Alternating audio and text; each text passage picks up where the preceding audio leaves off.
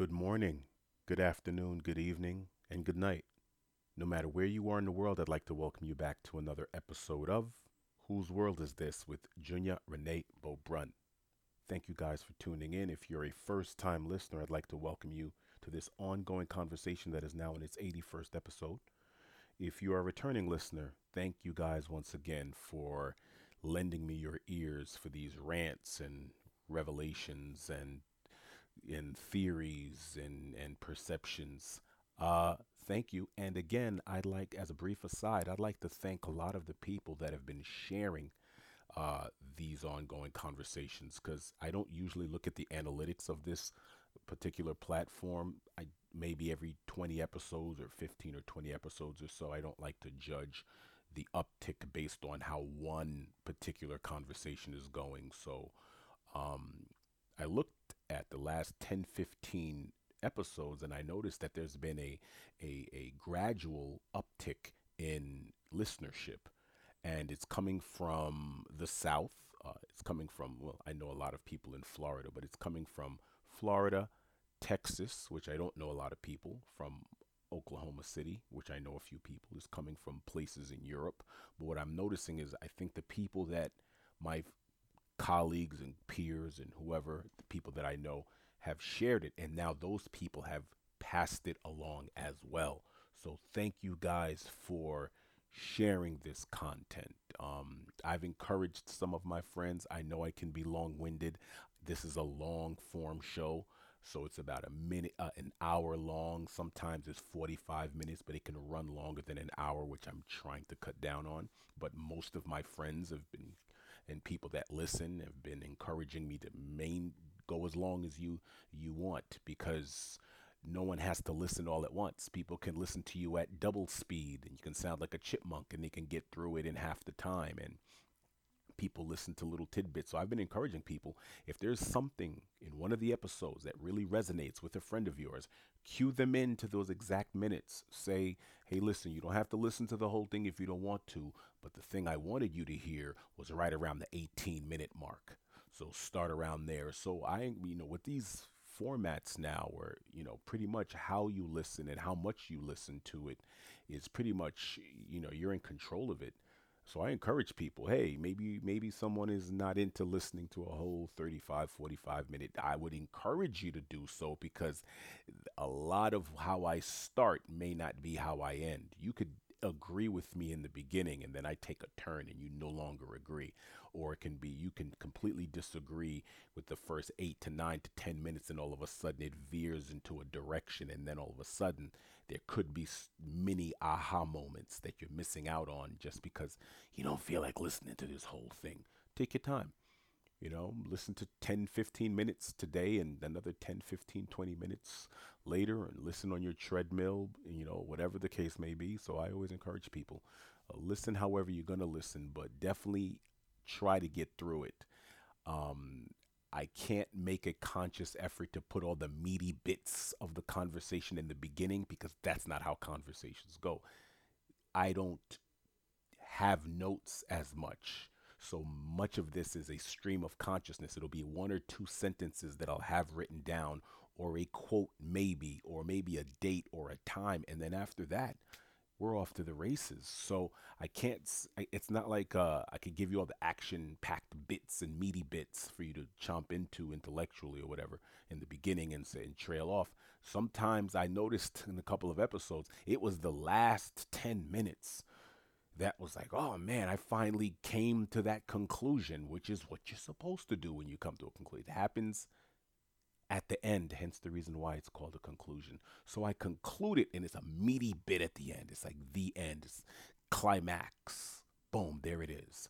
So it's important that if we're going to listen to these conversations, that we we get through them from beginning to end. You don't have to, you know, sit and take it all in one sitting, but um, definitely I encourage people to listen to the end. Um, I don't know why I brought that up, but it's just because I listen to all long form um, um, conversations of other content creators. I listen to the end. If I'm really interested in what you have to say and I've, I've you've gained my trust, I'm going to listen to all of it. I may not listen to all of it right now, but I'm going to go back to where I left off, even if it's a two days, three days later, and go up. I gotta go check that out, and then I and then sometimes I start over and go. You know what? I don't remember. There was something that was said. I might need to write it down or just think about it. So I'm gonna go back. So I encourage people to do that.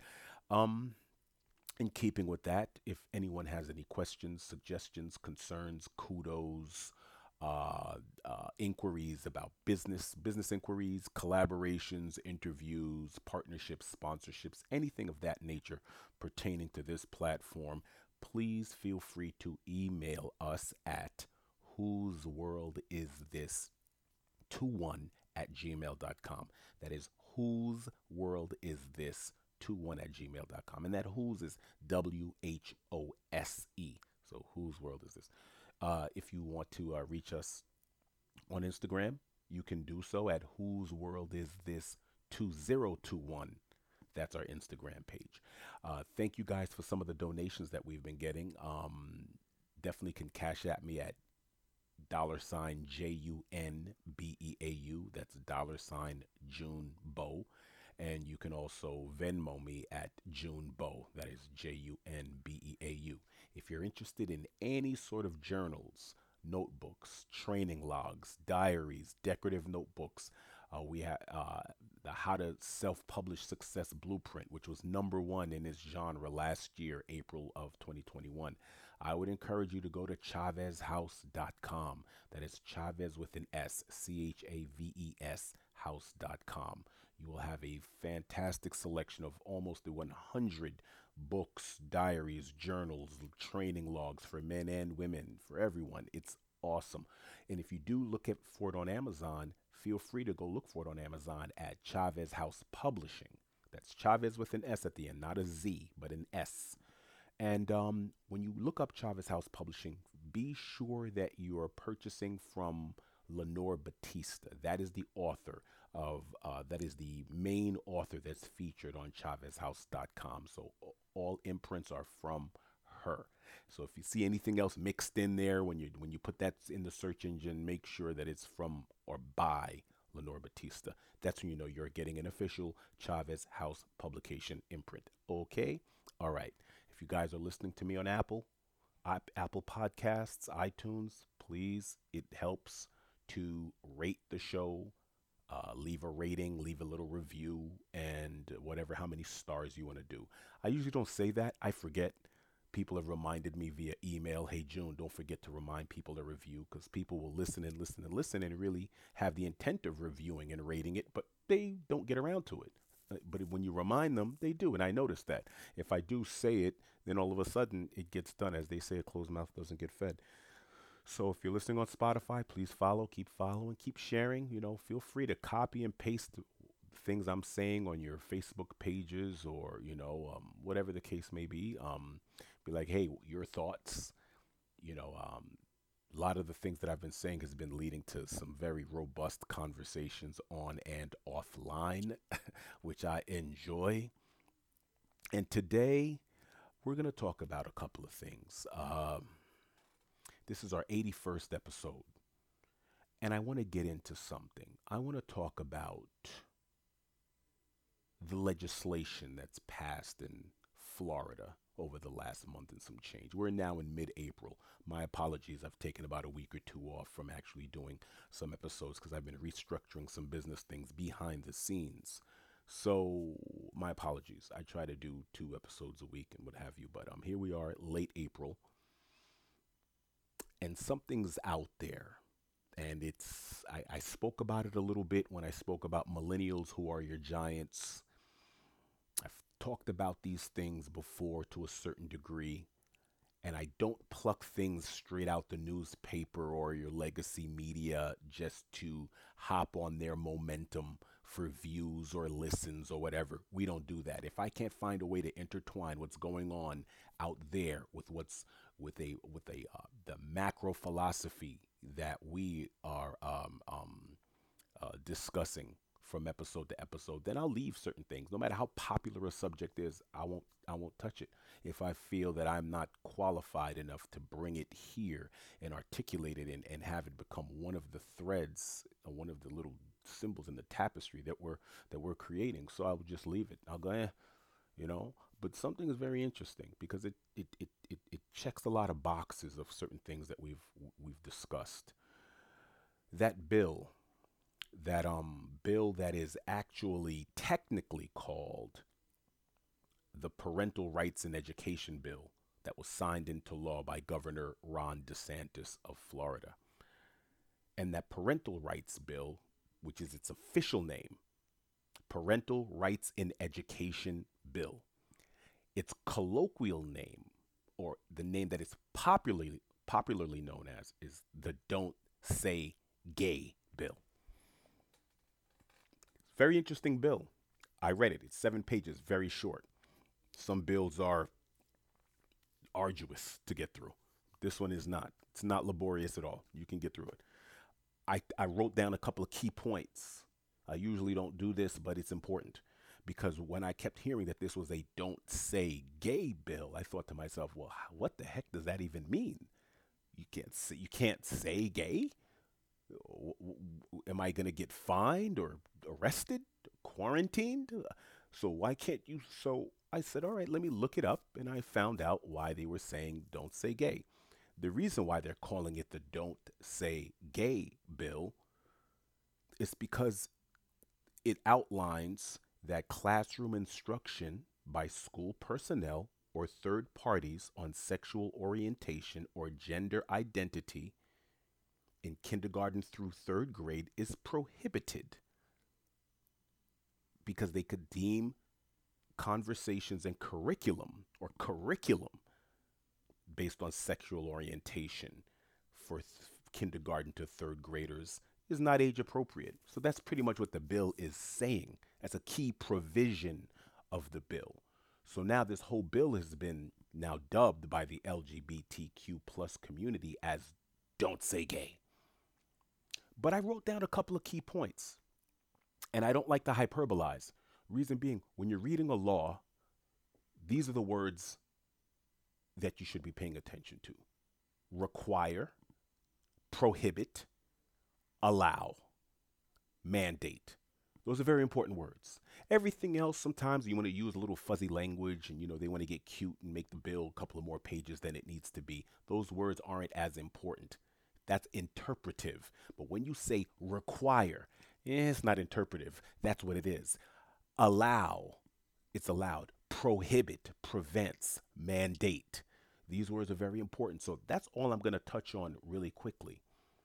They called it the Don't Say Gay Bill, but I want to read a couple of key provisions here. And I want to know if any of you future parents, some people that, that are still not of age to be parents yet that are listening to me, because guess what? I do have a couple of people in their teens that listen. I got a couple of, as a matter of fact, I have several 16 year olds, 17 year olds that listen and hit me up like, yo, like that episode, like when you said that, didn't know that, didn't know this.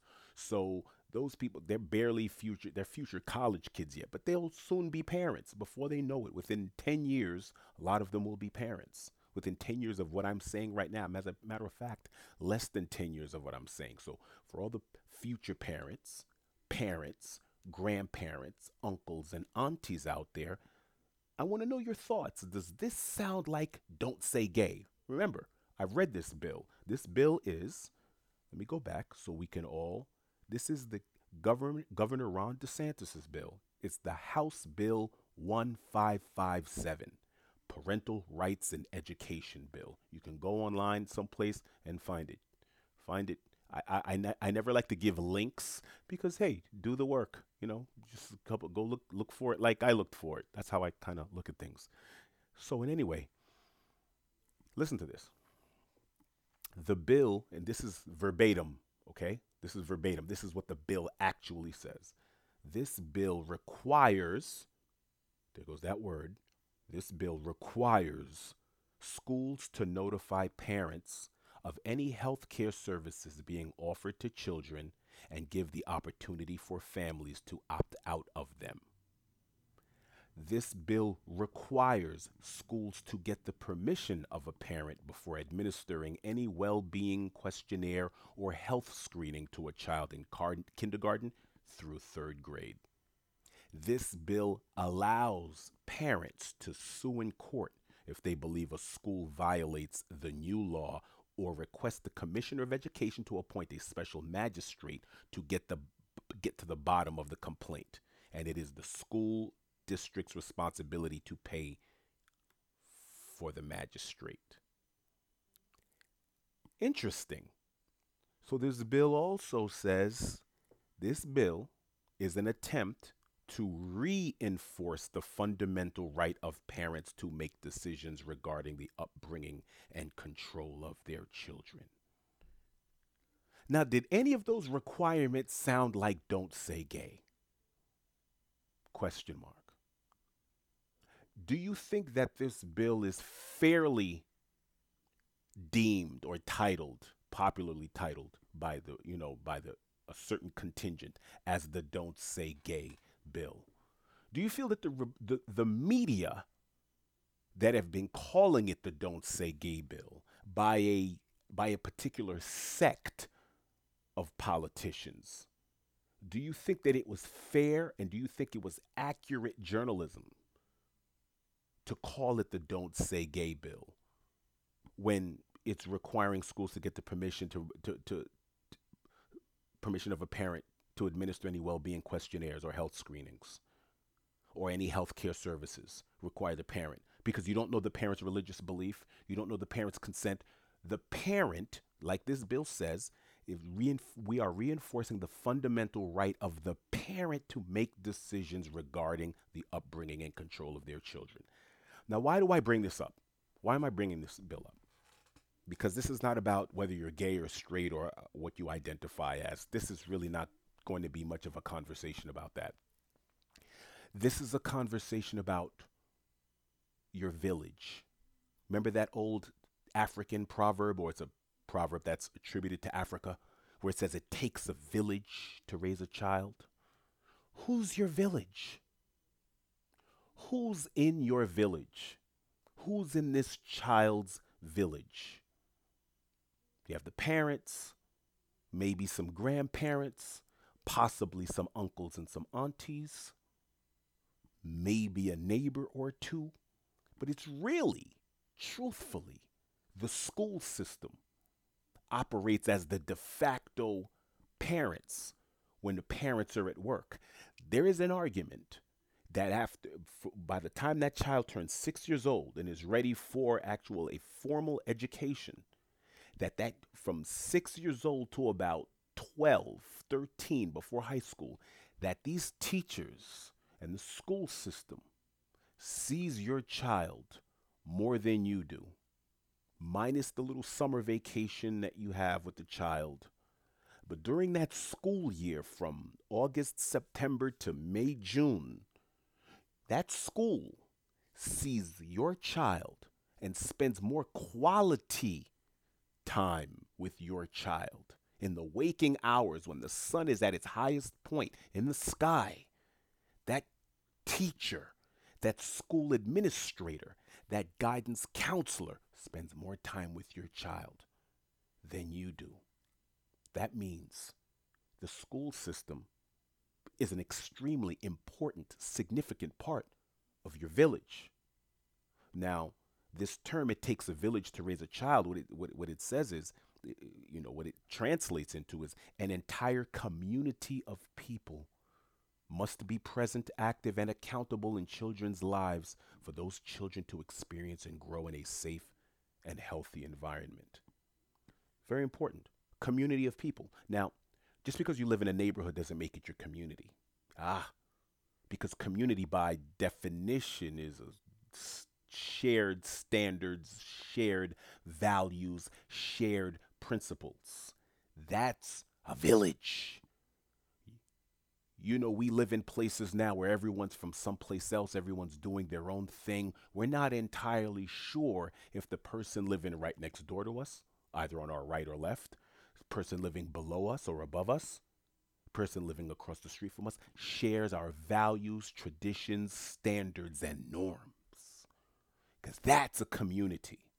If you don't know what the other people in your neighborhood uh, around you, I'm sorry, if you don't know what other people around you where you live are thinking and feeling and what they pray to or, or not, or this, that, and the third, if you don't have any shared values, principles, and norms, you don't live in a community. You don't live in a village. You just live in the neighborhood. It's just you. And if the teachers and the principals and the superintendents and the vice principals and the deans and the assistant uh, teachers, the adjunct instructors, the teachers' aides, if they're not sharing your value system principles, then you ain't in a village. That's just the school in your neighborhood. Why is that important? What have I, what have I been speaking about since maybe episode one or after episode one? That you cannot allow the legacy media to raise your child. You cannot allow technology to raise your child. Uh, uh celebrities, I'm sorry, to raise your child. State run school systems, you can't allow them to raise your child. The reason why most Americans are misinformed, malinformed, or disinformed is because of how they've been educated, or I'm sorry, indoctrinated. Your school system seems more concerned with gender identity and sexualization than it is with uh, maybe your child knowing a little Arist- uh, Aristotle or Socrates or Nietzsche or Jung. Or, uh, I'm sorry, you know, they, they do have Socrates for children. I actually know that because I bought that book for my little nephew. And I was reading him Socrates for children. They have it for little kids. How to how to make philosophy uh, uh, uh translatable to the little people in single digit ages. Remember what we spoke about and what we spoke about from day one. That children from the ages of zero to seven years old are in their theta mode that means that their minds are as malleable and as impressionable as they're ever going to be. That's why everything given to them is vis a vis repetition. You have your ABCs, you're singing it. Your your one two threes, you're singing it. Your A E I O U's and your I before E's, except after C's. All of these things. Please, thank you. Writing sentences 10, 15 times Write your nouns 10, 20 times. Write your this 10, 20 times. Write your name in cursive and in print 10, 20, 30, 40 times. Those are the assignments. The assignments are repeating things over and over and over again. What did the Aristotelians and the Jesuits say? If you give me the child from zero to seven years old, I will show you the adult. So much of who we are now in our 20s and our 30s and our 40s and our 50s and beyond are based on those fundamentals that we were taught from, from infancy to our early adolescent single digit years before our 11th birthday. So it's interesting that this is called a don't say gay bill by certain uh, politicians because parents are saying, hey, listen, I don't want my child before the age of 10 while they're in single digit ages between the ages of kindergarten, which is about four or five years old in this in America, and eight years old, which is third grade. Approximately between seven and nine years old, your child will be in third grade. Okay? So, with that said, doesn't that fall within the guidelines of that theta hypnosis that children go through where you can actually have the most impact on their young, impressionable minds? Now, the reason why many, many people, um, there's a certain contingent that think that this bill is attacking gays or it's being very preemptive and being very preventative of things that aren't happening. I'm going to speak from some experience. What experience am I going to speak from? I lived in South Florida for, you know, close to two decades. You know, after living in, in, in New York City. Born and raised in New York City, I lived in Florida for about a decade and some change. Now, I know a lot of friends of mine right now that have kids, and they actually have kids that are now in formal school. They're now first grade, second grade, third grade. I have friends of mine now that have kids that are big kids. And at least a dozen of them have come back to me and told me that their kid has come home with information about sexuality that they have not they do not approve of. These are young parents. These are young parents whose politics is center left or they're maybe center right. They're not on the fringes. This is the kind of people that'll vote for a Biden or they'll vote for an Obama or they'll vote for a Bernie Sanders or maybe they'll vote for a, uh, they're less inclined to even vote for, let's say, a Trump or, or someone who, who, who represents the hard right. So I'm speaking about people that you would consider more amenable to some of the policies that are being enacted and that are being bandied about and parroted right now. So there's about more than a handful. And then the other ones are center right, who are completely vehemently opposed to this being taught to their young kid. So one of my friends, his daughter is six years old. He lives in South Florida. And he says, June, my daughter came home one day and said, Hey, daddy, you're cisgender. Hey, mommy, you're cisgender. And I think I'm gender something binary, uh, like, etc., etc. What's interesting about that is my friend, he didn't know that this was being taught in the school. And he listens to me about how important it is to teach your kids um, and to, to counter and vet what the teachers are, are, are saying to your children. And I've sounded that alarm for a long time. A lot of my friends thought that I was an alarmist. Like, June, you're taking it a little bit too far, man. It's not that serious. Now, all of a sudden, when it comes to this topic, now it's that serious. Now they've come back to me and said, Whoa, June, whoa. I was like, Oh, it's all good until you find something you disagree with, right? It's all good, right? So now they're not happy. Why are they not happy? Because they feel as if their fundamental right of parents to make decisions regarding the upbringing and control of their children has been usurped. They found out that their kids were in certain groups that they didn't approve of. They found out there were certain guest speakers and third parties entering into the school that they feel were feel weren't properly vetted. Once they found out who the person was that's coming to the school, then they would go Google the person. Their their their kid would come home and say, "Hey, such and such was speaking at my school today." Then a parent would Google this person, go look them up in a search engine, and go, my goodness, this person's traditions, standards, values, principles, and norms is against, is completely antithetical to what I'm trying to teach my child. Whoa. So, what are you guys doing about that? So, see, this is the fundamental question who's in your village? We have the zero to seven, very important years. I like to say zero to nine but zero to seven is extremely important, but I'm going to take it to like eight or nine before they get into the double digits. You better hope that you've done the, the best job humanly possible because that child will no longer belong to you because that child spends more time in the school system, more time in television, tablets, and school being influenced by others that are not named mommy and daddy and grandpa and grandma and uncle and auntie. That's a fact. We're going to break those numbers down. So, who's in your village? Who's in your village? Are these teachers in your village? Remember what we've been speaking about. I said that I've said it even before the LinkedIn and the Forbes and the Bloomberg Business News. I was saying our world is going to be fundamentally different. We are not going back to a normal where everyone's going to be commuting into work. So if you are someone who's actually home, if you're a mom that's actually home, especially last year was very interesting in 2021. Moms were home. Children were home. Kid was on one computer, mom was working on another computer. And then they would take lunch together. And if they had a dog or some, uh, an animal, they would take that animal out to the dog park. And guess what was going on?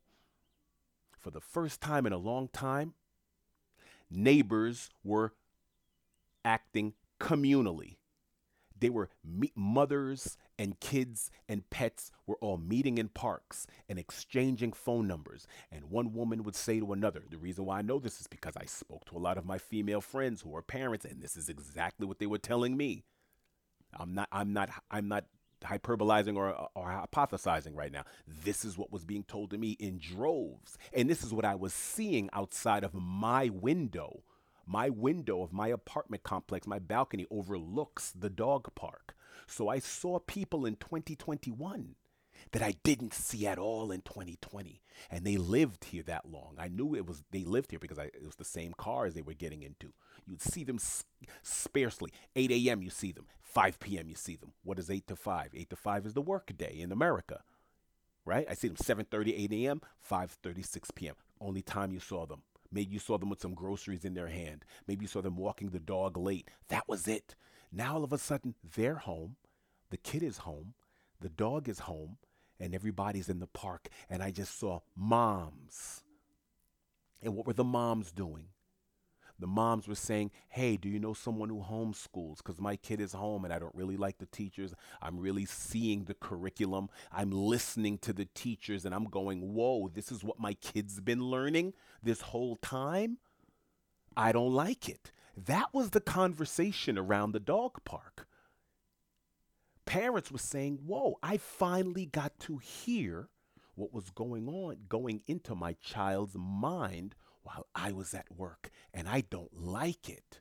So I'd like to find out who's being homeschooled. So what I suggested, I suggested to a lot of people, friends of mine and people in my community, I said, listen, you have to find people and find individuals that are aligned with your values and principles.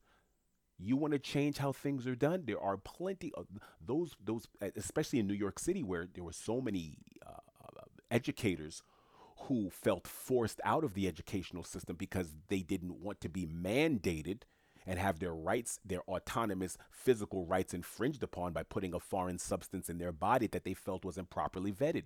So they decided to walk away from the Board of Education. But that does not mean they are no longer teachers. They did nothing to violate their code of ethics as educators.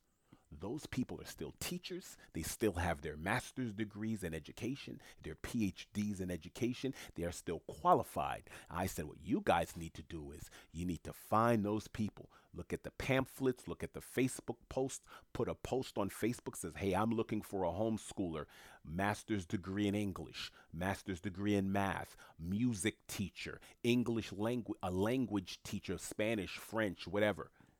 Do that and you're going to find people in your community that you're going to be able to afford if you pay 20 bucks a day for one tea and then you have 20 if you have 10 kids in a classroom and you pay someone 30 bucks for that you will find a way to make it work.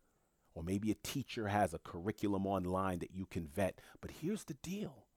Parents were speaking in droves. And what were they saying? I don't like what my kids being taught.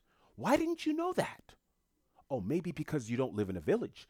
That school may be minutes away. But here's the rub. All right, people? Strap on, hold on. The average American commute is about 30 minutes from their home. The average American's commute from home to go to work is about 30 minutes. That's on average. Sometimes it's lower, sometimes it's higher. So it takes 30 minutes to get to work. That means you're 30 minutes away from your village. You're 30 minutes away from where you where you rest your head and you're most likely 30 minutes or so away from your your the school that your child goes to. Okay? Okay. So what happens there? And you're 30 not only are you 30 minutes away, it's not as if you can just leave the job at any time, take a lunch, go back. Your lunch is only about 30 minutes to an hour. So guess what? It's not as if you can take off, go see your kid for lunch and then come back. You can't do that. You can't do that, right? So you're at this place, the American structure, our industrialized 21st century corporate American structure has the work day at eight hours minimum. The full time work day is at eight hours, the full time work week is at 40 hours. Now let's think about that for a moment. You're at work 30 minutes away from your village and 30 minutes away from your village your child's village school. And you're going to be there well after your child gets out of school. Your child gets out of school at 3:30 in the afternoon, 2:30, 3:30 in the afternoon. You get out of work by 5 o'clock. Your kid has to get on the bus. You got to find one of the parents is going to have to get off early to go pick up the kid from school. You've had no access to your child. Z- I'm sorry. You have little input in what goes on in your child's education from when they get there at 8 a.m to when they leave at 3, 2, 3 o'clock in the afternoon. You've been at work. By the time both of you guys get home, you cook a little meal. They do their homework if they haven't done it at school, and then it's time to do what? Get ready for bed and send them on their way so they can do the same thing tomorrow and you can do the same thing tomorrow. And then the weekend comes and Saturday and Sunday and that's when you get the oil change and get the groceries and and you know get supplies and and maybe go check out a couple of family members and that's it. And that's from six years old, seven years old, eight, nine, 10, 11, 12. That child wakes up one morning, pubescent, and both of you don't recognize each other. You don't know your child, and your child doesn't know you. And you've allowed a system that you don't agree with because all those women that from New York to Atlanta to Florida to Texas to Oklahoma, all of these women were in dog parks, were hanging out, were taking cigarette breaks outside of their apartment and speaking to other women, other mothers, and they were all having the same conversation. I can't believe this is what my child is getting taught. And the question remains why didn't you know that? Because if it truly takes a village to raise the child, there are elders in that village that teach the children there are elders. Everyone in this village, to a certain degree, is following the same shared values, principles, standards, and norms. Okay? So now you found out that you're you're wait a minute, so, so you just decided now now that you had a break from the normative 40 hour work week that I've always lambasted since the beginning, that eight hour work day, which I said the five hour work day should be the standard full time work day, especially, especially if you're a parent. If you're a parent, definitely. Because this whole idea in this country, we see articles constantly. What are we doing about America's work life balance? How do we create more work life balance? No one wants to say out loud that we need to shorten the workday fundamentally from eight hours to about five hours, six hours maximum. That that 30 minutes that you spend to get to work, you should be getting paid for. I say it to people all the time. Getting to work is work that 30 minutes is work. It's actual labor for me to get there on time. I know it's a fancy, I know it's a crazy concept, but you know, the five day work week was a crazy concept because people were working six to seven days. The only reason why they got Sunday off was because to go to church. That was it. You know, the, the early industrialists didn't believe you could ha- you should have one day off, but they gave you one day of worship, and that's it. Okay? So I know this concept sounds crazy, but it's not crazy. It's only crazy until you normalize it, until you constantly say it over and over again, and then it becomes normal. It's like that song on the radio that you didn't really like at first, and now it's just become a part of you because you kept hearing it. So if I keep saying it and I say it with it, then you you you you'll understand it. Yes, if we're speaking about work-life balance, if these parents, your parents are only going to have their child complete control of the the actual stimuli that are in their child's life for a short period of time. So they should spend as much time with that child, imprinting their values, principles, standards, and norms on that child as they possibly can early on, between zero and seven, or I like to say zero and nine years old. Where your child is as is is is empowered and there's a bond there where both of you trust each other to the point where you set that child out into the world to be misinformed, disinformed, malinformed, and often and sometimes educated, illuminated. But when you send them out into the world, they're armed. Now I'm asking, where's your village? If the teachers, teachers, because in this world that we live in, this country that we live in, we don't give a lot of respect to our quote unquote elders. You know, my family is from the islands. My mom and dad and my, my, my ancestry is derived, derived from Haiti. Okay? And there's a great reverence and respect that I have for my elders. Um, when I when I go visit people when I was living in Europe for a while and I visited a lot of African families. There's a great respect that's paid to the elders. Why? Because oftentimes, if there wasn't any formal educator, you were learning from the elders. It was the elders that you were getting stories passed down from. Whether they were literate or illiterate or not, the stories from the elders It's like that old saying when an elder dies, it's like a, a library is burnt to the ground. The elders pass down and the standards and norms. Okay? But we live in a country, and let, let, let's break it down. Let, let's have a conversation about the fact that we live in a very consumer capitalism. This is capitalism, but it's consumer capitalism. It's different. It's not as industrious as it once was. It's consumer capitalism. What does that mean? That means if you don't buy, America doesn't make money. You have to buy, buy, buy. It means you have to spend, spend, spend money. Who spends the most? We're going to get to that. But who spends without thinking the most? The youth. The youth. So that's why so much of what goes on in this country is is is, is uh, uh, emphasizes youth culture. Why does it emphasize youth culture? Why does it cater to youth culture? Why does it kowtow to youth culture? Because they know kids spend with their hearts and not their minds. The elders are more practical and more pragmatic with their money. They go, no, you don't spend it on that. You invest, you save, you do this rainy day, using words like rainy day. The youth aren't concerned with rainy days. The youth are concerned with this is hot right now. Why is it hot right now? Because that's what it's been. It, it, went through the cultural zeitgeist and went through the system and influencers, and this is what we've been told is hot, and now it's hot, and that's the end of the story and I need it and it costs a ridiculous amount of money and it's disposable, it's unnecessary and in within a couple of months I'm to need the more expensive a version of an updated version of this same thing that I didn't need to begin with. Okay? That's what we're based on.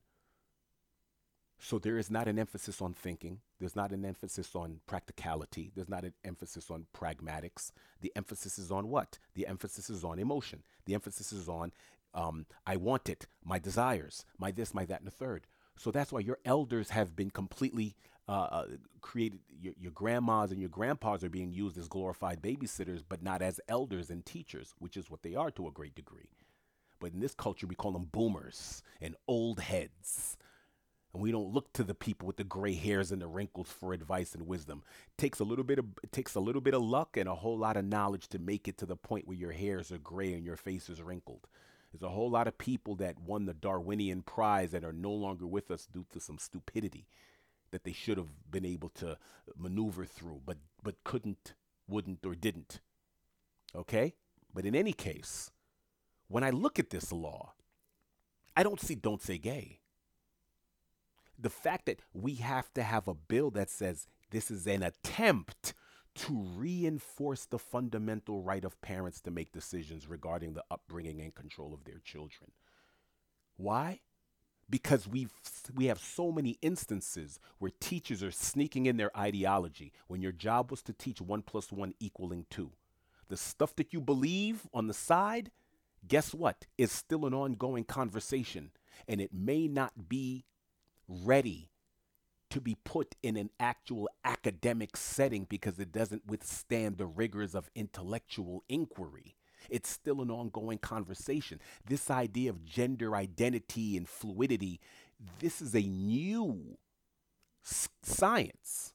This science was brought up by Dr. John William Money. We'll get to him in a second. Wait for that. Dr. John William Money, who's a problematic as a father of a particular curriculum. I mean, this is the guy I think he he helped pioneer the gender reassignment uh, department at John Hopkins. He was teaching there. I think he just either he just died or he's still alive. But just to let you know how young this science is, the person who who pretty much coined a lot of the terms that are being used now is still around. okay? But what I'm trying to say is one plus one equals two. That's that's intractable. That's immutable. It equals two, right? But a lot of this gender science, this a gender, it's a conversation that is still being had. So if this conversation is still occurring, that means there are no experts. Ah, if it's an ongoing conversation, there aren't any experts yet. There are pioneers and there are students no experts because it's an ongoing conversation and if it's not if it's not whittled down to an expertise then it shouldn't be taught to young children yet you have your math you have your science you have your english you have your history as your four fundamentals then you add the arts and you add your physical exercise. Because guess what? United States is the fattest country on earth, the most obese country on earth. Kids of today have the least amount of exercise of kids in American history, the least amount of outdoor time. They spend three to four hours per day on some sort of electrical, electronic, technological advice for entertainment. Okay? And as far as STEM goes science, technology, engineering, and math the United States is at the bottom of the first world industrialized nations in those scores. Ah, science, technology, engineering, and math. Or if you want to add STEAM to STEM, it will be science, technology, engineering, arts, and math. So instead of teaching these kids, instead of getting musical instruments back in the schools, instead of making sure that they're funded for music, funded for arts and crafts and plays and performance arts, funded for physical education, then funded for the sciences, funded for technology, having philosophy classes early where you can learn about Jung and Nietzsche and, and Thomas Aquinas and, and Adam Smith. These kids can't spell capitalism, let alone know what capitalism is. You know how many adults I speak to about what is capitalism and they don't know? But they, they're voting for this party or that party and they don't have any idea about what the what uh, people are saying i'm a democratic socialist. I'm like do you know the, the advent of, of democratic socialism and where it stemmed from? The pure european version and where? Uh, no uh, they just using popular phrases popular phrases and just parroting popular phraseology without any understanding of where it stemmed from, its etymology, nothing. Capitalism, socialism, communism, this one, that one, whatever ism, doesn't matter. Does, they don't know. But if you teach them these things in bite sizes early on, then their politicians won't be able to fool them by the time they get the right to vote at 18 years old but you spend an inordinate amount of time trying to tell a kid what sexuality they are instead of the reality of the world. When I was six years old, I was I was turning my pen and my pen and pencil into weapons. I was trying to throw spitballs. I was trying to create the perfect spitball at six years old and I had crushes on girls and they didn't like me. They were like ill. And as soon as they said ill, I was like, I got something for you. I'm going to have the perfect spitball and I'm going to try to get it directly into your ear. And yes, I got in trouble. I got into a lot of trouble for doing just a bunch of mischievous, hijinks, bad little kid stuff. But was I concerned with my sexuality? I don't remember a curriculum that ever dealt with my sexuality at first, second, third grade. Oh, we were looking at her. Oh, she's cute. I knew I'd get the little heebie jeebies when I liked the girl. I'd feel a little nervous and my stomach would hurt a little bit and I'd get a little dizzy. I'd be like, man, she's pretty. And that would be it. But I didn't know what that meant. She's pretty. I didn't know what was going on. And, and, and at that moment and at that time, it wasn't necessary because I was still in theta mode. I'm still learning how to learn. I learned how to say please and thank you. And what do you say when someone gives you something thank you? Well, how do you ask please? All of these things, tone, manners, that was what was important. And then the fundamental rudimentary thinking. By the after repetition, after seven, eight years old, by nine, by by nine, we're supposed to be teaching these kids how to think critical thinking classes which we don't get. We don't get to talk about critical thinking until there's a state test. When there's a state test all of a sudden you take an exercise you do exercises in critical thinking. If there's the ACT or the SAT meanwhile critical thinking is what makes your world go around. Your ability to critically think and to, to read something and assess exactly what it means or doesn't mean. To be able to separate the wheat from the chaff we should be teaching that as early as humanly possible, not spending a great deal of time on this, trying to implement this into the, the young minds of a seven year old, of a six year old, of a kindergartner, five, four. I'm sorry. So the people that are saying this was an anti gay bill, that's wrong. It's not. It's not. This is a bill that is showing how far gone we've gone. Because, like I said, the left leaning parents that I know that were vehemently against this being taught and told to their five, six, seven, eight year old, they're not anti gay. They're pro parental rights. They want to be told what's going on. I've said this before. The classroom, if the classroom doesn't have a camera in it, it should. Because think about this for a minute, people. Think about this.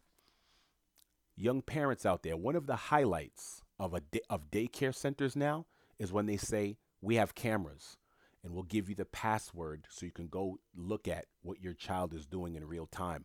My nephew's daycare and my niece's daycare have cameras where my brother was able to be at work and have his laptop. He had a laptop specifically, I'm sorry, a tablet specific to that, to the school. So he would have the school right there on mute and he would see everything that was going on with his son while he was typing while he was working, while he was on the phones. He would always be able to look over and see. They had cameras in the in the uh, recess area, the activity rooms, everywhere. Why is that not the case in elementary schools? Why is that not the case in high schools? Why is it that parents are sitting around in 2021 after their kids have been in elementary school for years saying, I can't believe this is what my child is being taught. I have to find a homeschooler. Why didn't you know? Is that teacher not from your village? Is that principal not from your village? Are the people in that school board not from your village? Where have you been? Oh, these people aren't from your village. And you've been at work for too long. So you can't vet everything that's coming through the door. So now you're sitting around now with your child at home and you're hearing what the teacher is saying and you're saying, oh my God, this is crazy. That's not one plus one. That's not history. That's not what this is. What is this? Ah, it's not your village. It's not professing your standards, traditions, and norms. And some people may push back on what I'm saying as well. June, you know, the uh, the the um one of the ideas of school is to you know broaden the child's mind. Yeah, broaden the child's mind. Yeah, yeah. Let's have philosophies that we've all agreed on. Let's have one plus one. Let, let, let's break. Let's get the fundamentals down to an exact science, shall we? Let's see what we can get these these these these American students. Let's see how we can get these American students science and math scores through the roof, shall we? These kids don't even know where the capital of such and such is. They don't know where North, North Dakota is on a map. You give them a map of the United States, they don't know geography. They don't know. They don't know. Because this is what the conversation, this is what the equity is being spent on. Spent on seeing if you can get these kids into certain programs, and then you have these teachers that are in front of your in front of your child and instead of teaching your child 1 plus 1 equals 2 what are they doing they're slipping in their little politics whether they're on the left right or center i don't send a child to school in those at those ages to hear a teacher's politics I need that teacher to be as arbitrary as humanly possible and teach the textbook. Teach the textbook. And if you don't like the textbook, then you take it up with the uh, principal. If you don't like the textbook, you speak to the teachers, you speak you speak to the parents directly. You have the parents' work number, home number, and email. There's absolutely no reason for the school system to be taking any liberties. They do an effective enough job of misinforming malinforming and disinforming your child, but they do a tremendous job of indoctrinating your child with inferior information. That is why we have so many adults that are ignorant to what this country is, was, is, and should be. Don't have a clue. Because oh, we've been, this is what we spoke about when I was speaking about USA v. Russia. I was like, what we were told about Russia, what we were told about this country and that country, we got it from our movies, our teachers, our this, our that, and the third. Who's in your village? Who have, who have you allowed to be in your child's life and become a part of their village? Remember what this said. Remember what they said. An entire community of people must be present, active, and accountable in children's lives for those children to experience and grow in a safe and healthy environment. I was watching a Disney movie. I'm not going to mention the name of the movie. I was watching it with my fiance, and then there was a there was several scenes in this Disney Plus movie that was a kid movie. No one in this movie was over the age of 12. And I'm not some I'm not some you know 90 year old curmudgeon that's like, oh my God, what is this they're showing? It's not what the, it's not what I'm it's not what I'm saying. But I thought this thing said suitable for ages like you know 7 and above. And I thought to myself I wouldn't want my 7-year-old nephew, niece or cousin or little little neighbor to watch this. I think that's inappropriate.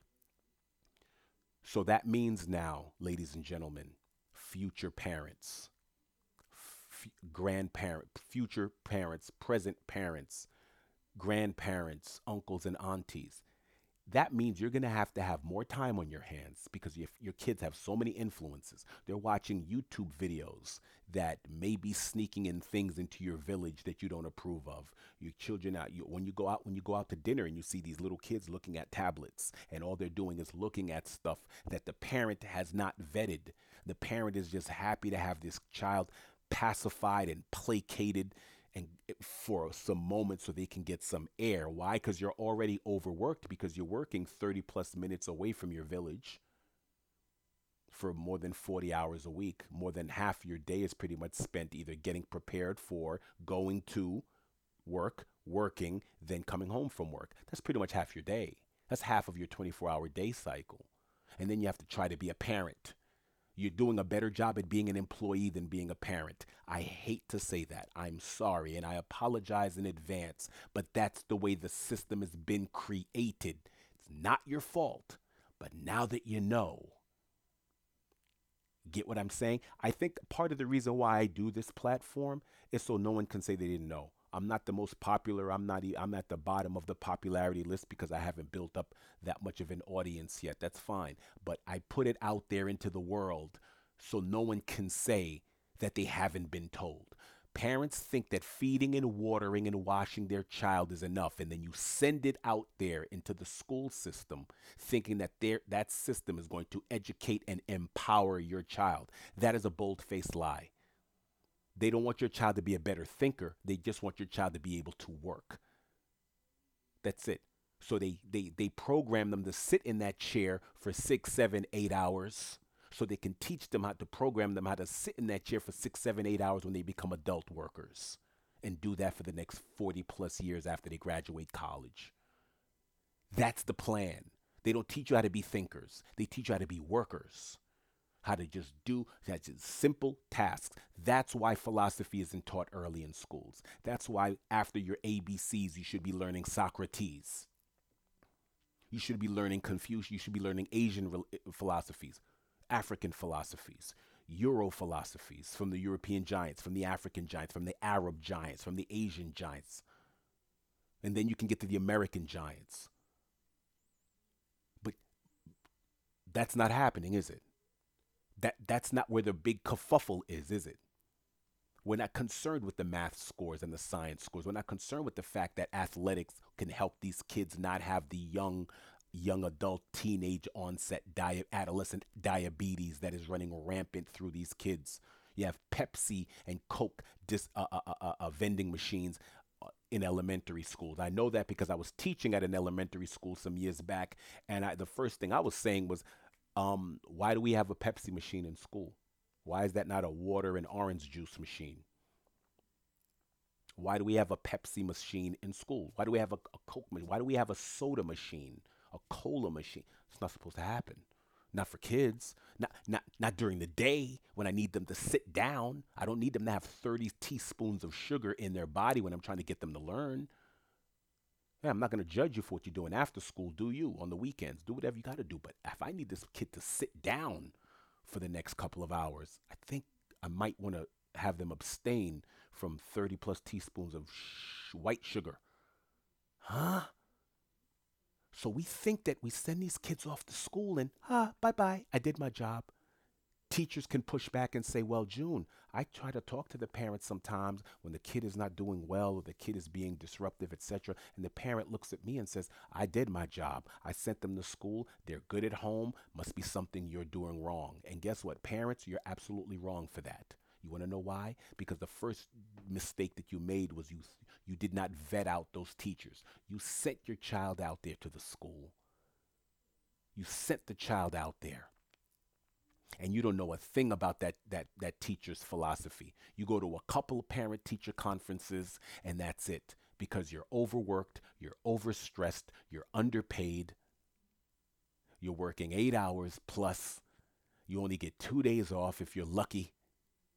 That's all, that's if you have one job. You may have a job and a half or or what they call today a side hustle so when do you have time to vet what the kid is watching on YouTube, vet what the kid is watching in Disney, vet with every single last lesson? That means you got to do the homework with the child. I want to know what you're reading. I want to know what they're writing. I want to know what they said here. That's how meticulous, how involved, how proactive you have to be in 2022 with your child. As a matter of fact, one can argue we should have all been that practical that somehow, some way, there's always supposed to be one parent. Once you decide to bring little people onto the planet, that's the job. That's the job. If I join the Marine Corps, hoorah, that job entails that I put that rifle in my hand and I do what I got to do. Okay? So if I decide to become a parent, there's something that comes along with that. And you know what that means? That that that means that you know what? That doesn't mean that you just after three weeks of the child being born you give it off to some $10 an hour daycare worker who's a stranger. That's not that's not what parenting is. Parenting is not just dropping your kids off at these schools now and allowing them to indoctrinate and inculcate your kids in curriculums that you have not approved of because it doesn't represent your village ideals your standards your values your pr- principles and your norms. So my question is it's deeper than this. That's why I said we're not going to spend too much time on, oh, is this gay or anti this or you're pro LGBT? Am I an ally or adversary? Is DeSantis? And now, please, I'll leave that. Far. Oh, is the far right going too far? Is the is the left being too much obsessed with identity politics and not with economic justice and intellectual blah blah blah pursuits of the American student? We can have that conversation, but in many many arenas, that conversation's already happening the conversation I'm going to have is I'm going to pull it back because we keep hearing about family. We have to find work family balance, like work life balance. How do we do that? Well, you do that by equitably giving people back their day and saying that the work day needs to be reduced so that person can find ways to be a whole human being and and and have other parts of their lives uh, uh, uh foster other parts of their lives because that's what technology was supposed to do that was the rub oh, now with the internet and with technology, you're going to be able to find out more hobbies about yours and do other things besides being tethered to your labor and your employment. Lies. the opposite occurred. You're working more, you're tethered to the technology. Now your your boss wants to email you at 6, 7, 8, 9 p.m. when you're home. And, and now you're you're constantly attached. You are now all of your neurons are attached to that cell phone tower in that Wi Fi tower. You're attached and tethered to your job. And there's another thing. Like I said, a couple of my friends said that um there was a guest speaker at that came to their kids' school and for whatever reason out of curiosity randomly they googled them and realized this person wasn't really suitable to even be speaking to children and they went to the school board and the principal and he went through all of that but you know what when you're working all that time being a parent at the same time, very difficult. So let me read to you a quote from Dr. John William Money, who is the father of American gender identity and uh, uh, gender identity and sexuality. This is what I'm going to read to you. Remember, this man was teaching at Johns Hopkins University. He's not on the fringe. I think he's Harvard educated. I think. I'm not entirely sure. I think he's Ivy League educated. He's not on the fringe. Dr. John William Money. He's not on the fringe. He taught at Johns Hopkins. A, a, a doctor would love, any medical student would love, any pre med student would give a finger, a small appendage, a phalange to get into Johns Hopkins. Seriously. And this man was teaching there. Okay. This is what he said. This is from the Journal of Pedophilia, spring 1991, volume 2, number 3, page 5. And he says, and I quote, If I were to see the case of a boy aged 10 or 11 who's intensely erotically attracted toward a man in his 20s or 30s, if the relationship is totally mutual and the bonding is genuinely totally mutual, then I would not call it pathological in any way. Did you hear that? I just, I'm just saying, did you hear that? if I were to see the case of a boy aged 10 or 11 who's intensely, erotically attracted toward a man in his 20s or 30s, if the relationship is totally mutual and the bonding is genuinely totally mutual, then I would call that would not call it pathological in any way. Hmm. Now, if a parent were to take this quote and, and, and just maybe do, do their own research, if they had the time allotted for said research, and bring a nice stack in a manila folder of several pages of this man's work and say, hey, listen, this is the father of the science that you're propagating right now. How do we feel about 10 year olds being in sexual, erotic, intimate relationships with 20, 30 year olds? How do we feel about that? Oh, we're totally against that? Oh, we, we, we actually arrest teachers for entering into intimate congress with adolescents. So, what's up with Dr. John William Money and these assertions? What's up with this? This is in a journal.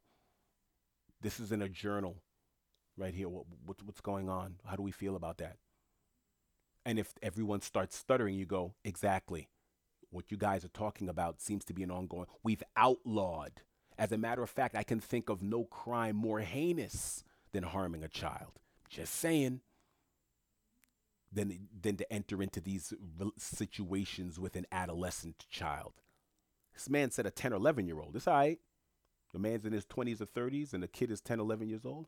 This kind of reminds you of ancient Greco Roman culture, doesn't it? Where the Greeks used to say there's no better relationship for a grown man than to enter into an intimate relationship with a small child. I can't remember the quote, but it was like it's as close to being in heaven. You guys can look up the quote. And I was like, yuck. Are you crazy? So we as a society made a decision collectively that this was no longer okay. This was not moral. This was abhorrent. That we were not going to live in a society where we were going to sexualize young boys and girls. That boys were men were not going to enter into these kind of relationships with boys. We made a decision a long time ago. Long time ago, centuries ago. And let's just say we became tougher in the 20th century. Meanwhile, the father of this gender assignment, gender re- reassessment, gender fluidity uh, uh, um, theology, so to speak, or ology, says that, you know, in 1991, not, not in 91 BC, this wasn't said in 68 BC. This was 1991 AD. At the end of the 20th century, entering into the 21st century. What? This is when this was written. So that means this is an ongoing conversation, right? That means, wait a minute, we have problems. This is problematic for some parents. This is problematic because the last thing that a parent wants is their 10 year old who is intensely and erotically attracted to their 30 year old teacher entering into a relationship with that teacher that is not based on the standard student teacher dynamic. Whoa. That's all I'm saying. I'm not saying that this LGBTQ they're about pedophilia. I'm not saying I'm just saying that this is the father of the science. And I'm saying that as a parent, does this represent your village? And if it does, awesome. You should take a vote. And if it doesn't, awesome. You should take a vote and see how many teachers, how many students, how many people in, admit, in the administration are okay with this. And if you notice that you've been outvoted, then you need to make a boss decision about what your child is, is doing because you are, as you know, um, you know, you, the, you have the fundamental right of a parent to make decisions regarding the upbringing control of their child. Those are your kids. That's not the school system's kids. That that person's with your child for a semester or two and then you're on to the next group of kids and your kid moves on. And that teacher's job is to teach a bunch of kids. Your job is to teach the kid you made and created. That's your job. That's your kid. So I'm asking the parents out there and the uncles and the aunties and the grandparents out there what are you going to do to reshift and fundamentally shift and shape your village now in the second decade of the 21st century? Now that we're more of us are working remotely and working from home and etc. etc. What are you going to do? Are you still going to allow yourself to be 30 plus minutes away from your village for 8, 9, 10 hours a day while your child is being taught something that may not be aligned with your village principles, your community principles? Or are you going to find are you gonna make sure that you create a and this is why I had that um that uh those episodes where I spoke to the women because I said uh it's about to be a woman's world. And what's that world gonna look like? Because you guys are the first nurses the first teachers the first counselors the first chefs. So with women in the driver's seat what does that look like because you guys are now 51% of the medical students, 51% of the law students. That means the more lawyers and doctors are going to come out in the next three, four, five, six, seven years, and they're going to be female. So the mo- the gold collar professions that make the world go round are going to be head by the female. So what are you going to do about that? Are you still going to try to outwork the 50, 60, 70 hours a week while your child is being taught stuff that may not be aligned with your standards and norms and values and principles? Or are you going to say, no, we're not working this many hours. We're going to fundamentally shift it. More women are becoming CEOs, VPs, heads of HR, et cetera, et cetera. If you're going to say, you know what, we're, we're switching things around. We need to spend more time with our families. Because, like I said, a lot of you parents, you've made better employees than parents. You've given more to that job than you've given to the main job. Because once you decided to bring another human being on this earth, whether they turn into Adolf Hitler or Albert Einstein, you kind of have a lot to do with that. You have a lot to do with that. Do you know that old saying that um, adults are in therapy trying to undo, they spend half their life in therapy trying to undo the damage that their parents caused? Right? So much of what your kids going through in their 20s and 30s and 40s is your fault from things that happened between 0 and 10 years old. Sorry, just saying. So that's the once you've decided and made that boss decision to bring another human being onto this planet, all bets are off. That's the main gig. And if you can't afford that to be the main gig, then don't plan for that. Don't do it. Because now what you have now is parents now trying to figure out how they're going to call the school and then you know make the quota at the job and i got to get to the parent teacher conference and i got to find a zoom time for the teacher. I'm only available after six because like i'm not allowed to use my phone at the job. And the teacher is saying i ain't don't call me at six o'clock I'm off the clock. Teachers don't get paid nearly enough. I've always said that if I were to run for political office, the first thing I would try to do is give every single teacher in elementary school and high school a 40% pay hike just off the top. Because the mere fact that you're grading papers off the clock is crazy to me.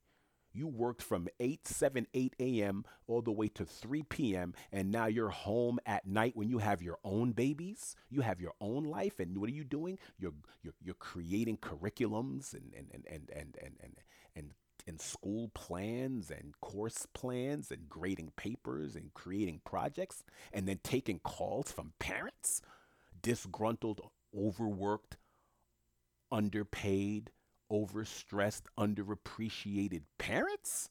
No way. So now a parent has to try to find a way to get a mental health day off, and I got to find a way to get to the school on a Friday or maybe a Monday, but I can't take any more mental health days because I'm I may lose my. What? That's the world we're living in, and and so that's why what I'm saying ties all the way back into how we have fundamentally created this this world that we live in, this work family structure, this pay structure, all of the things that are occurring, this ideology that people are sort of doing it on their own. Like, yeah, I, I can be a parent on my own. No, you can't. It takes a village. It takes a village. And you and you, you have to have a mom, a dad, hopefully some grandparents, some uncles, some aunties, some homeschoolers, some people who share your value system. And then when you're ready to talk about certain things with your child, then you can go, okay, all right, I may not have all the rules and tools and whatever to, to teach my child about this. So I'm going to go maybe go to some professionals and say, hey, how do I broach this subject with my kid? How do I talk about this and how do I talk about that? But but these teachers and these these administ- these people who are supposed to be experts in ABCs and one, two, threes are trying to tell your child whether it's a boy or a girl. What? And I'm not being I, am not, and I'm not being I'm not embellishing or that's that's exactly what's happening my my my um uh friend said that his daughter was told that they were cisgender, this gender, that gender, and it was in like a global studies class where you're supposed to be learning where all of these countries are and what's the name of the languages they speak and how do these people look and what's their history. So their history isn't a mystery to you 10, 20 years later when you have to vote. So they're not looked at as some sort of phantom colored boogeyman on some other part of the world. So you understand, oh, this is the such and such people, and they speak this and they speak that, and yeah, we watched the documentary on them, and they will, and this and I'm like, oh, that's what a parent wants to hear. Like we watch a parent, and then the parents going, well, I didn't know that. Yeah, yeah, it was great. We should watch it together. They said, you know, they want us to watch it. Okay, I want to watch that with you. That's what's supposed to be going on, but that's not what's going on, is it?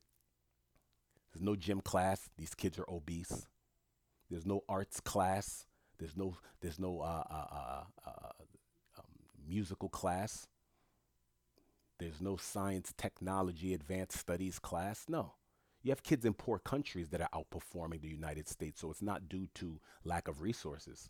It's due to lack of initiative and priority. They're not prioritizing your kids being intelligent and, and thinkers because there are poor countries in the Caribbean and in Africa where these kids are out dueling your kids in math and science and they have technology abound.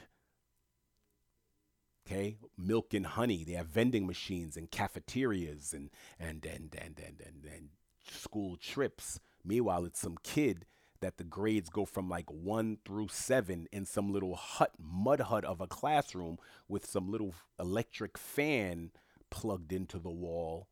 And everyone's got dusty slippers on and they're outperforming your kids. Forget about the first world. I, I, I can talk about a lot of second and third world and emerging countries that can outdo children in math and science. As a matter of fact, many of my family members who come from poor Haiti, that we've been hearing is the poorest country in this hemisphere for how many decades we've been hearing that, they come to this country and they score off the charts in math and science. They don't know the language, so the language barrier is what oftentimes keeps them back or behind in their classes until they catch up with the language and the nuances of the English language. It's so unfamiliar to them, you know, especially Creole. Creole doesn't mesh well with the English language. So, but when they finally learn that language, it's off to the races. But their math and science scores, they're off the hook. Their chemistry and, and calculus, math, math, everything, they're, oh, they're fine. Oh, why is that? Emphasis. That's all. Intention. In this country, they don't intend for you to be that pragmatic and practical. They want you to be a worthless consumer, a mindless consumer. Work, work, work. Run, run, run. Then have another baby and have generations of people doing the same thing as you're doing.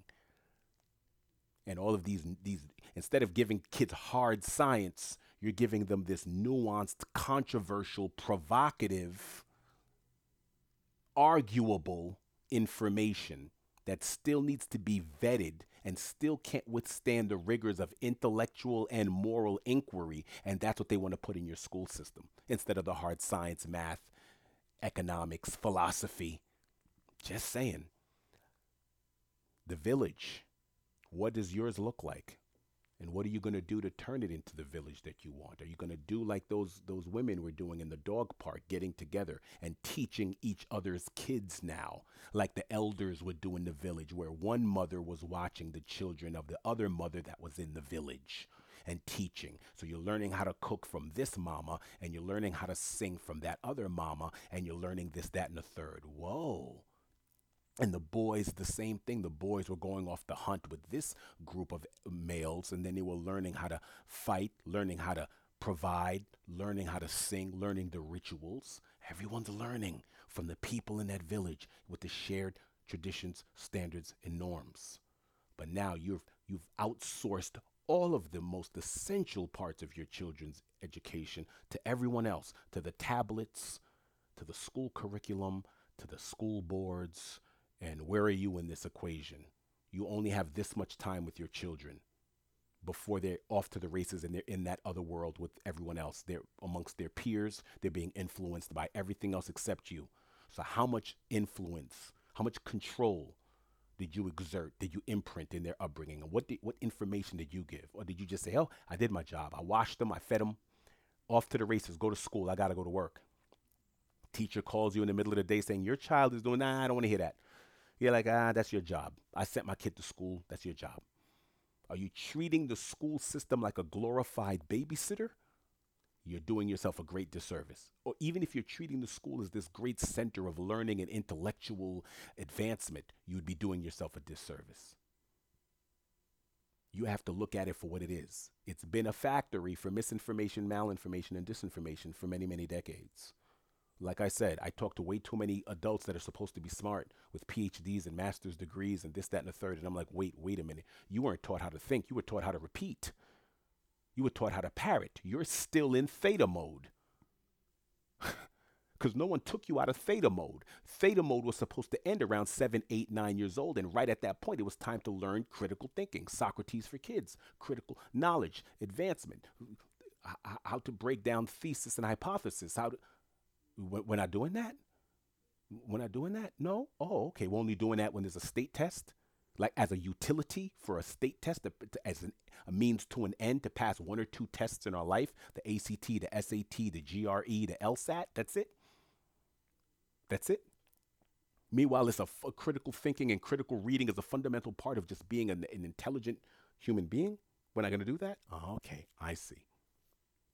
Parents, what this is the world that you've allowed to happen. You can't blame the government, can't blame the shadow, whatever, you know. No, shadow deep state. Ah, knock that off. There's 300 million of you. There's a couple of there's a, there's maybe altogether a couple of thousand of this deep deep state operatives if stop it. A couple of hundred politicians, couple of hundred businessmen that are worth a damn and a couple of other operatives. That's it. There's 300 million of you. What are we talking about? There's hundreds of million of you. This world is the world that we make it. So we're going to have to ask ourselves what do we want our village to look like moving forward?